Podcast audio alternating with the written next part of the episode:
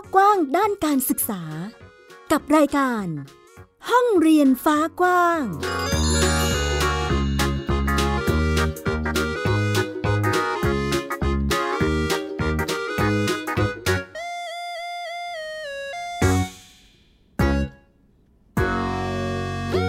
วัสดีค่ะ กลับมาพบกับมิวอัยดาสนศรีที่นี่ห้องเรียนฟ้ากว้างทาง w w w t h a i PBS Podcast com ค่ะ หรือคุณผู้ฟังจะฟังเราผ่านแอปพลิเคชันไทย PBS Podcast ก็ได้เช่นเดียวกันนะคะ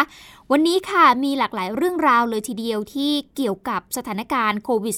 -19 ในตอนนี้การเรียนรู้ของเด็กๆเป็นอย่างไร การดูแลทั้งเรื่องของ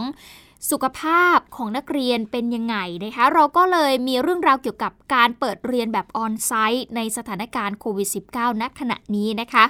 หลายพื้นที่ก็มีการประเมินว่าสามารถเปิดได้ แต่อีกหลายพื้นที่ก็ยังต้องปิดอยู่ รวมไปถึงการฉีดวัคซีนให้กับเด็กๆ อายุ 5-11 ปี เริ่มฉีดกันแล้วนะคะ ในสัปดาห์นี้จะเป็นอย่างไรต้องติดตามค่ะ รวมไปถึงประเด็นปัญหาการสอบ TCAS ปี 2565 ที่ไม่ให้นักเรียนที่ติดโควิด -19 เข้าสอบ ตอนนี้ความคืบหน้าเป็นอย่างไรแล้วต้องติดตามกันนะคะ และส่งท้ายกับเรื่องราวของการปลูกผักของนักเรียนค่ะ เป็นการเรียนรู้ของนักเรียนที่จังหวัดศรีสะเกดพวกเขาปลูกผักเองทำปุ๋ยเองแล้วก็รับประทานเอง จะเป็นอย่างไรติดตามเรื่องราวกันค่ะ ไทย PBS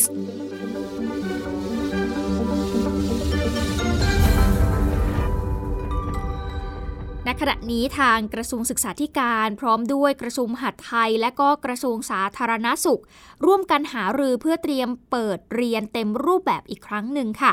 ขณะที่อธิบดีกรมควบคุมโรคก็ยืนยันนะคะว่าโควิด -19 กำลังจะเป็นโรคประจำถิ่นที่สามารถป้องกันและรักษาได้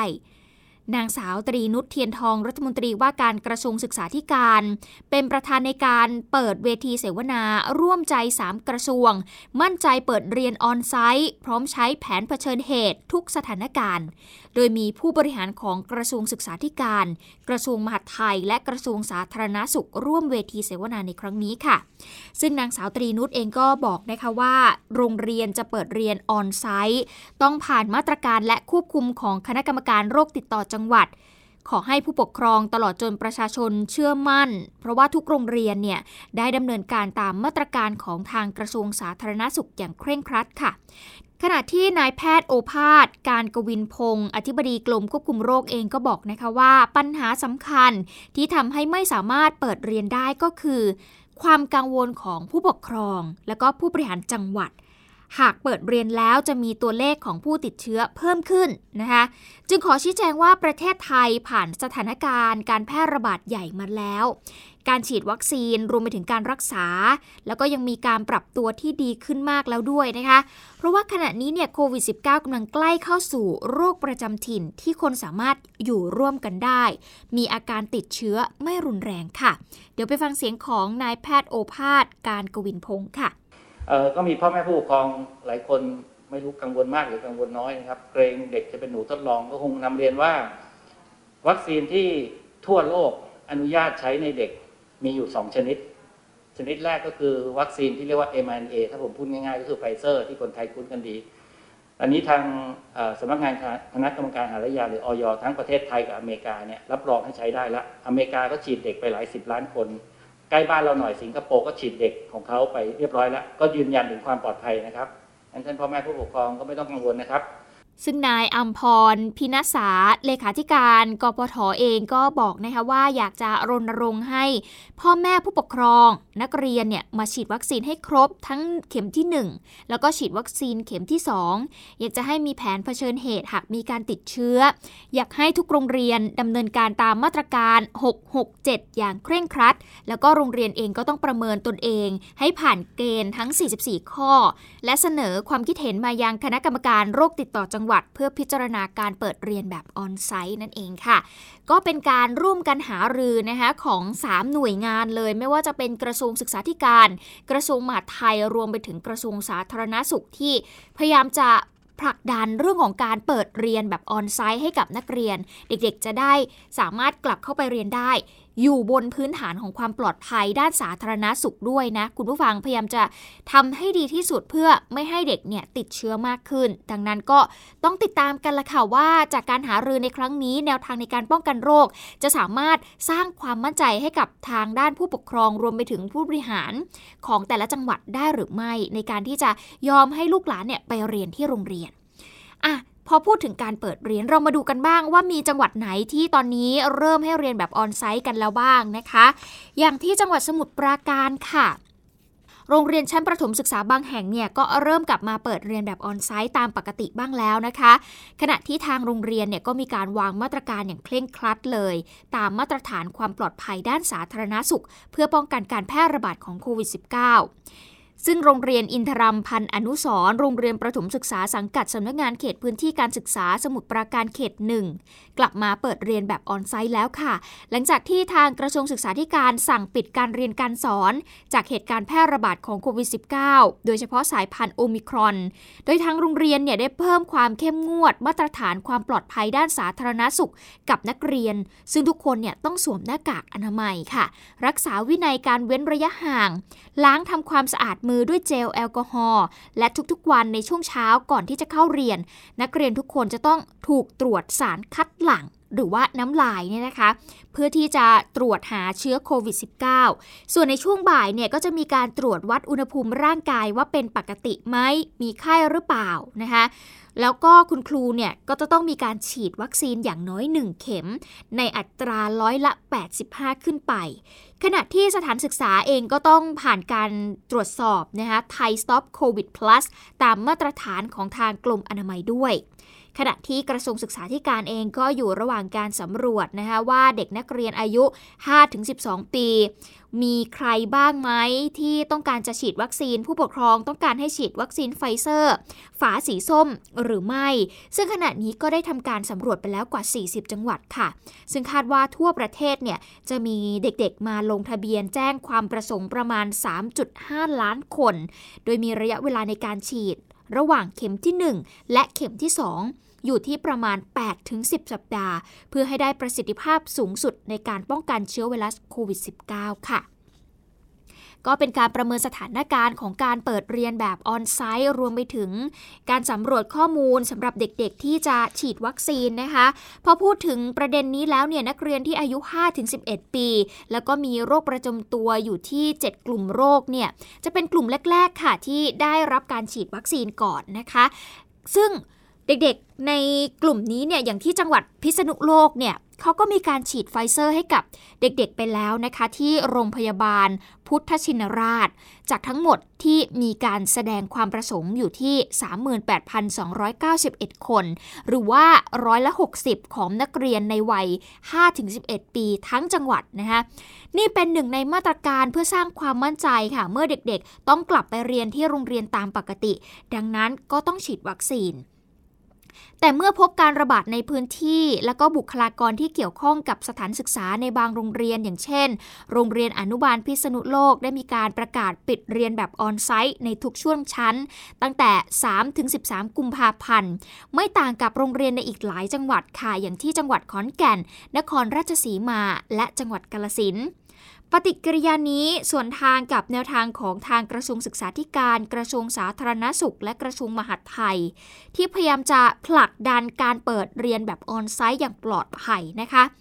ยืนยันด้วยจำนวนวัคซีนที่มีเพียงพอสำหรับเด็ก พร้อมกับมาตรการคัดกรองและใช้แผนเผชิญเหตุ เพื่อจำกัดวงกลุ่มเสี่ยง แทนการเลือกปิดทั้งโรงเรียน เมื่อพบการแพร่ระบาด เดี๋ยวเราไปฟังเสียงของนายแพทย์โอภาส การกวินพงศ์อธิบดีกลุ่มควบคุมโรค และคุณนิรัตพงศิษฐาบรรองปลัดกระทรวงมหาดไทยกันค่ะ ปัญหามันก็คือความกังวล ความกังวลนี่มีอยู่สองส่วน อันที่หนึ่งคือความกังวลของผู้ปกครอง อันที่สองคือการกังวลของ ผู้บริหารในระดับจังหวัด อย่างที่ท่านรองปลัดกระทรวงมหาดไทยได้พูดถึงนะครับ ของท่านนายแพทย์สาธารณสุขจังหวัด ของท่านผู้ว่าราชการจังหวัด ของท่านศึกษาธิการจังหวัด กังวลว่าเปิดไปแล้วเดี๋ยวผู้ติดเชื้อตัวเลขเพิ่มขึ้น ก็จะถูกสังคมทั้งพื้นที่ทั้งส่วนกลางกดดันมาที่ท่าน มันก็เวียนไปอย่างนี้ไม่จบนะครับ ในทุกจังหวัดเนี่ยให้เกิดขึ้นจริงนะครับทั้งนี้ทั้งนั้นผู้ว่าราชการจังหวัดทุกจังหวัดเนี่ยรับรับรู้รับทราบในความตั้งใจและนโยบายนี้แล้ว แล้วก็ ไปดำเนินการในทางปฏิบัติระดับพื้นที่กับทางท่านในแพทย์สาธารณสุขจังหวัด แล้วก็ผู้บริหารการศึกษาของเขตพื้นที่ต่างๆ ในจังหวัดนะครับในในการที่จะพูดคุยกัน เพื่อที่จะทำให้ปฏิบัติได้จริง ในโรงเรียนต่างๆ ในจังหวัดต่างๆ อาจจะไม่เหมือนกันบ้างแตกต่างกันบ้างเล็กน้อย ผู้ที่อยู่ในพื้นที่จังหวัดก็ก็จะจะปรับวิธีอาจจะเล็กน้อยที่ที่ให้เหมาะกับโรงเรียนเหมาะกับพื้นที่บางโรงเรียนหนาแน่นบางโรงเรียน เด็กไม่หนาแน่นเด็กน้อยอะไรเงี้ยก็ก็ก็จะมีวิธีกันไป แต่ทั้งนี้ทั้งนั้นเรามีเป้าหมายเดียวกันก็คือทำให้เกิดการเรียนแบบออนไซต์ให้ได้นะครับ แพทย์ผู้เชี่ยวชาญ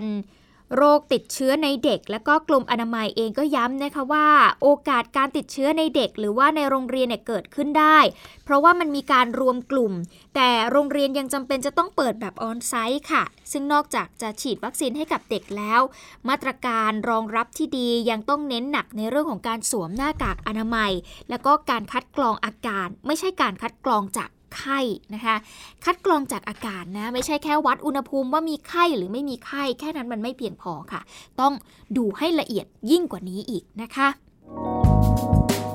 ติดตามรายการของไทย PBS Podcast ได้ทาง www.thaipbspodcast.com แอปพลิเคชัน Thai PBS Podcast หรือฟังทาง podcast ช่องทางอื่น ๆ Spotify SoundCloud YouTube Google Podcast Apple Podcast และ Podbean กลับมาติดตามกันต่อค่ะ ยังคงเป็นประเด็นที่ต้องจับตากันนะคะสำหรับปัญหาการสอบ TCAS ปี 2565 นี้ ซึ่งก่อนหน้านี้ทางทปอนะเขายืนยันออกมาว่าไม่ให้เด็กนักเรียนที่ติดโควิด เข้าสอบ TCAS นะคะ นั่นก็เลยสร้างความกังวลใจให้กับเด็ก ด้วยเหมือนกันว่า เอ้ย จะทำยังไงดี เขาเองถ้าสมมติว่าไม่ได้ตั้งใจจะติด อย่างนี้ก็ทำให้เสียสิทธิ์ในการไปสอบ 1 ปีเลยไหม ถ้าหากจะต้องไปยื่นสอบในคณะที่ไม่ได้ใช้คะแนนเนี่ยอาจจะเป็นคณะที่ตัวเองไม่ได้อยากจะเรียนก็เป็นได้นะคะก็สร้างความกังวลใจแล้วก็มีความเคลื่อนไหวตลอดเวลานะมีทั้งการไปยื่นหนังสือข้อเรียกร้องให้ทบทวนมาตรการนี้นะคะ ล่าสุดค่ะ เมื่อวันที่ 2 กุมภาพันธ์ 2565 ที่ผ่านมารองศาสตราจารย์ สุรวาททองบุ สสพักก้าวไกล ในฐานะที่ปรึกษาคณะกรรมาการ รับเรื่องร้องเรียนจากสภาเด็กและเยาวชนกรุงเทพมหานคร ในฐานะตัวแทนเด็กและเยาวชน ซึ่งนำโดยประธานสภาเด็กและเยาวชนกรุงเทพมหานคร ก็ไปยื่นหนังสือถึงประธานคณะกรรมาการการศึกษา สภาผู้แทนราษฎร เพื่อหาทางแก้ไขปัญหาเกี่ยวกับการสอบคัดเลือกเข้าศึกษาต่อในระดับอุดมศึกษา ในระบบ TCAS ร่วมกับที่ประชุมอธิการบดีแห่งประเทศไทยนะคะ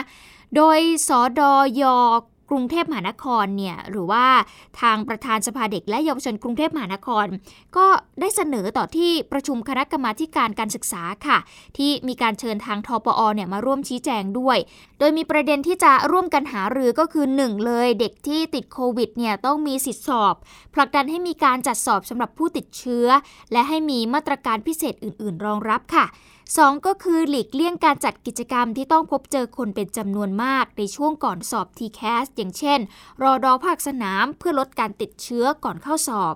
3 ก็คือให้ทบทวนและพิจารณาหาแนวทางการตอบคำถามที่เหมาะสมของแฟนเพจ Facebook mytcast.com นะคะ 4 ก็คือขอให้เพิ่มเวลาในการลงทะเบียน แทนการขาดหายไปในช่วงที่ทปอเนี่ยปิดระบบ เนื่องจากว่าก่อนหน้านี้เนี่ยทางทปอได้มีการปิดระบบไป แล้วก็มาเปิดอีกที วันที่ 31 มกราคม และก็ยังคงวันปิดรับสมัครเหมือนเดิมก็คือวันที่ 9 กุมภาพันธ์นะคะ 5 ก็คือขอให้ผู้แทนนักเรียนที่ได้รับผลกระทบได้มีส่วนร่วมในการกำหนดนโยบายการจัดสอบในปีการศึกษานั้นๆ 6 ก็คือลดภาระนักเรียน ให้ค่าใช้จ่ายในการสอบและการคัดเลือกอันดับถูกลง เป็นราคาที่นักเรียนทุกคนต้องเข้าถึงได้ ไม่ควรมีค่าใช้จ่ายในการยื่นอันดับ เพราะเป็นการสร้างความเหลื่อมล้ำ ไม่ได้ใช้ความสามารถในการยื่นเพียงอย่างเดียว ซึ่งนักเรียนที่มีความพร้อมสามารถที่จะใช้วิธีการหวาน เพื่อสร้างช่องทางให้ติดขณะที่ต้องการได้มากกว่า แต่นักเรียนที่ไม่มีความพร้อมทางด้านการเงินก็จะเสียโอกาสไป โดยสภาเด็กและเยาวชนกรุงเทพมหานคร ก็ได้เปิดรับฟังความคิดเห็นของเด็กและเยาวชนทั่วประเทศ ส่งต่อความคิดเห็นของเด็กและเยาวชน ให้แก่คณะกรรมาการการศึกษา สภาผู้แทนราษฎร และที่ประชุมอธิการบดีแห่งประเทศไทยนะคะทางด้านประธานสภาเด็กและเยาวชนกรุงเทพมหานครก็บอกค่ะก่อนที่จะมอบซองอ่างเปาสีแดงที่ภายในเนี่ย บรรจุความคิดเห็นของเด็กและเยาวชนเกี่ยวกับการศึกษาให้กับคณะกรรมาการการศึกษา และผู้แทนจากที่ประชุมอธิการบดีแห่งประเทศไทย ตอนในที่ประชุมนะคะ ทั้งนี้การชี้แจงในที่ประชุมก็มีแนวโน้มไปในทิศทางที่ดีค่ะ ซึ่งคาดว่าทางทปอเนี่ยจะดำเนินการหาแนวทาง เพื่อให้นักเรียนที่ติดเชื้อโควิด -19 สามารถเข้าร่วมการสอบได้ แต่หลังจากนี้เนี่ยทางคณะกรรมาการการศึกษา สภาผู้แทนราษฎร และที่ประชุมอธิการบดีแห่งประเทศไทย จะดำเนินการพิจารณาแก้ไขปัญหานี้นะคะ ก็เป็นความคืบหน้าค่ะ เกี่ยวกับปัญหาการสอบ TCAS ของน้องๆ ในปีนี้นะคะที่ก็พยายามจะหาทางออกอร่วมกันนะคะ หลาย ๆ ฝ่ายพยายามที่จะเรียกร้องให้ทบทวนมาตรการ แต่ตอนนี้อย่างที่บอกไปมีแนวโน้มไปในทิศทางที่ดีขึ้น เราก็ต้องรอติดตามกันต่อว่าทางทปอจะมีแนวทางออกมาอย่างไรค่ะ ติดตามข่าวสารและความเคลื่อนไหวของไทย PBS Podcast ได้ทาง Facebook, YouTube, Instagram และ Twitter เพียงเซิร์ชคำว่าไทย PBS Podcast ส่งท้ายกับการเรียนรู้ของน้องๆ ค่ะ เป็นเรื่องราวที่มาจากนักข่าวพลเมืองนะคะ วันนี้จะพาไปติดตามห้องเรียนอาหารปลอดภัยของน้องๆ เกษตรกรตัวน้อย จากนักข่าวพลเมือง โรงเรียนเมืองคงคงคาวิทยาที่จังหวัดศรีสะเกดเด็กๆที่นี่เขามีสวนผักที่ปลูกเองในโรงเรียน ได้เรียนรู้เรื่องการปลูกผักและทำปุ๋ยหมัก และก็ยังมีอื่นๆ อีกมากมายเลยค่ะ จะเป็นอย่างไรไปติดตามจากรายงานค่ะ วันนี้นะคะเราจะพาทุกท่านมาชมสวนผักของนักเรียนชั้นประถมศึกษาปีที่6เนี่ยพร้อมแล้วไปดูกันเลยนะคะ นี่นะคะก็จะเป็นแหนแดงนะคะ ที่เราเพิ่งลองทดลองเลี้ยงนะคะ ซึ่งเป็นอาหารปลาก็ได้จะเอาไปเติมใส่บ่อปลาก็ได้นะคะ นี่นะคะก็จะเป็นจุลินทรีย์ อร์โมนนมสดของพวกเรานะคะ ที่พวกเราทำเอง ซึ่งประโยชน์ของเขานะคะ ก็จะช่วยเร่งการเจริญเติบโตนะคะ แล้วก็ทำให้ผักของเรานะคะ หวานแล้วก็กรอบอีกด้วยค่ะ ต่อไปนะคะ เราก็จะมาดูกันที่แปลงผักนะคะ อันนี้เป็นแปลงผักยกสูงนะคะ ที่เราทำไว้สำหรับป้องกันแมลงนะคะ แล้วก็ยังมีดินปลูกนะคะ ที่พวกเรานะคะทดลองทำเองอีกด้วยค่ะ ซึ่งเราก็จะต่อสายเป็นท่อแบบนี้นะคะ เพื่อไว้เวลาลดผักนะคะ มันจะได้เป็น ฝอยๆลงมาลดน้องทีละนิดๆนะคะ เราปั่นจักรยานเข้ามาในบริเวณโรงเรียนของเราก่อนที่จะเข้ามาถึงเนี่ยกลิ่นได้กลิ่นอะไรไม่รู้ได้กลิ่นสารเคมีค่ะที่เขามาลดนี้ใช่กลิ่นสารเคมีที่เขามาลดใช่ไหมคะค่ะอ่านี่แหละครูก็เลยเลยตระหนักถึงตรงนั้นตระหนักถึงความปลอดภัยนะคะค่ะอ่าครูก็เลยคิดว่าเราน่าจะชวนนักเรียนมาปลูกผักกันเราปลูกกินเองเราปลูกทานเองเราได้ความปลอดภัยลดความเหลื่อมล้ำด้วยแต่ก่อน เราทานอะไรมีแต่สารเคมีเข้าไปในร่างกายใช่ไหมคะเราทำเองทุกขั้นตอนเลย ตั้งแต่ขั้นตอนการทำดินปลูกการทำอาหารเสริมให้กับน้องสลัดของเรานะคะ จุลินทรีย์นมสด จุลินทรีย์เจ้าปวก จุลินทรีย์สังเคราะห์แสงใช่ไหมคะที่ที่พวกเราได้ทำแล้วเราก็มาใช้กับตรงนี้ เสร็จแล้วเราก็ยังมีนวัตกรรมอะไรลูก ในการลดผัก ซึ่งเราใช้เวลาไม่นานเลย ในการลดประมาณสักเจ็ดนาที เราเปิดไว้ใช่ไหมคะช่วงที่อะ เราใช้โดยการใช้ท่อ เอาความรู้จากวิทยาศาสตร์ก็คือแรงดันน้ำกับแรงดันอากาศใช่ค่ะ มาใช้ เสร็จแล้วหลังจากที่นะคะ เราก็จะเก็บเมล็ดพันธุ์ด้วยเพื่อจะได้ใช้ในครั้งต่อไปใช่ไหมคะ อ่า เห็นไหมอินทรีย์ล้วนๆเลยใช่ไหมคะลูก อ่า วันนี้เราก็จะได้ทานผักที่ปลอดภัย ก็เป็นอีกหนึ่งการเรียนรู้ของเด็กๆนะคะแล้วก็น้องๆที่เป็นนักข่าวพลเมืองที่รายงานเข้ามาก็พูดได้ฉะฉานนะคะแล้วก็พาชมได้อย่างชัดเจนเลยทีเดียวค่ะ คุณผู้ฟัง เอาล่ะส่งท้ายกับ ผลงานของน้องๆนนักศึกษากันบ้าง เพราะว่าไทย PBS เนี่ยได้มี